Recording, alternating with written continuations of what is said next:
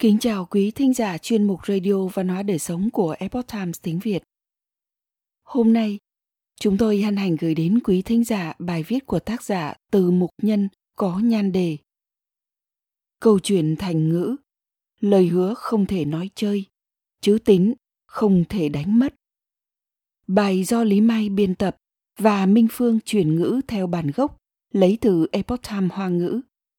Mời quý vị cùng lắng nghe.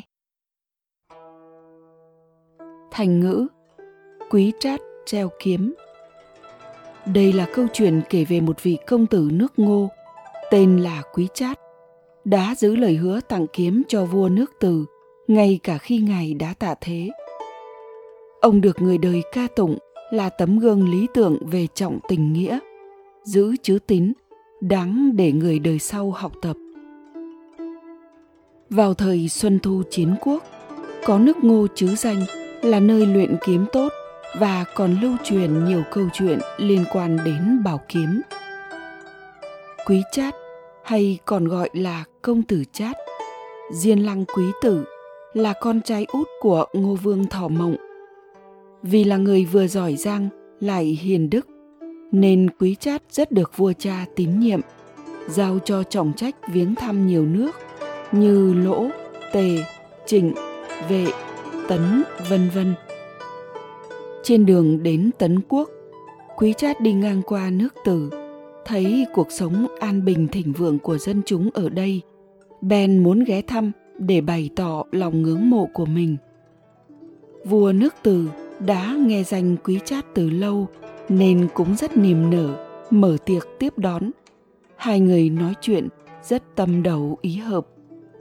Lúc trò chuyện, vừa từ cứ thỉnh thoảng liếc nhìn thanh bảo kiếm của quý chát mang bên người. Tuy rất yêu thích, nhưng vì biết đó là bảo vật nước ngô, nên cứ lừng khừng không hỏi. Thời đó, đeo kiếm là một trong những lễ tiết quan trọng. Quý chát đi sứ lần này là vì bàn chuyện quốc sự, nên ông không thể đem tặng bảo kiếm. Ông tự nhủ, khi đến nước tấn xong mình sẽ tặng từ quân thanh bảo kiếm này. Nhưng ông chỉ thầm hứa trong tâm, chứ không hề nói ra miệng. Nào ngờ, khi quý chát quay lại, thì vua nước từ đã qua đời. Tuy vậy, ông vẫn mang bảo kiếm cho người kế vị vua từ. Cẩn thận của ông can ngăn. Nói vua tử đã qua đời rồi, thì không cần tặng nữa. Bởi thanh bảo kiếm này vô cùng quý báu, không nên tặng cho người khác. Quý Trát trả lời, lần trước khi gặp vua Từ, tuy ngài không nói ra nhưng ta biết ngài rất yêu thích thanh kiếm này, nhưng ta phải đi sứ nên không thể tặng ngài. Dù vậy, nhưng ta đã hứa với lòng mình lúc quay về sẽ tặng ngài. Chẳng lẽ vì ngài đã qua đời mà không cần tặng kiếm nữa sao? Đó chính là lừa gạt lương tâm của mình, bởi vì yêu thích bảo kiếm mà làm trái lời hứa. Người chính trực trọng chứ tín, sẽ không bao giờ làm như vậy.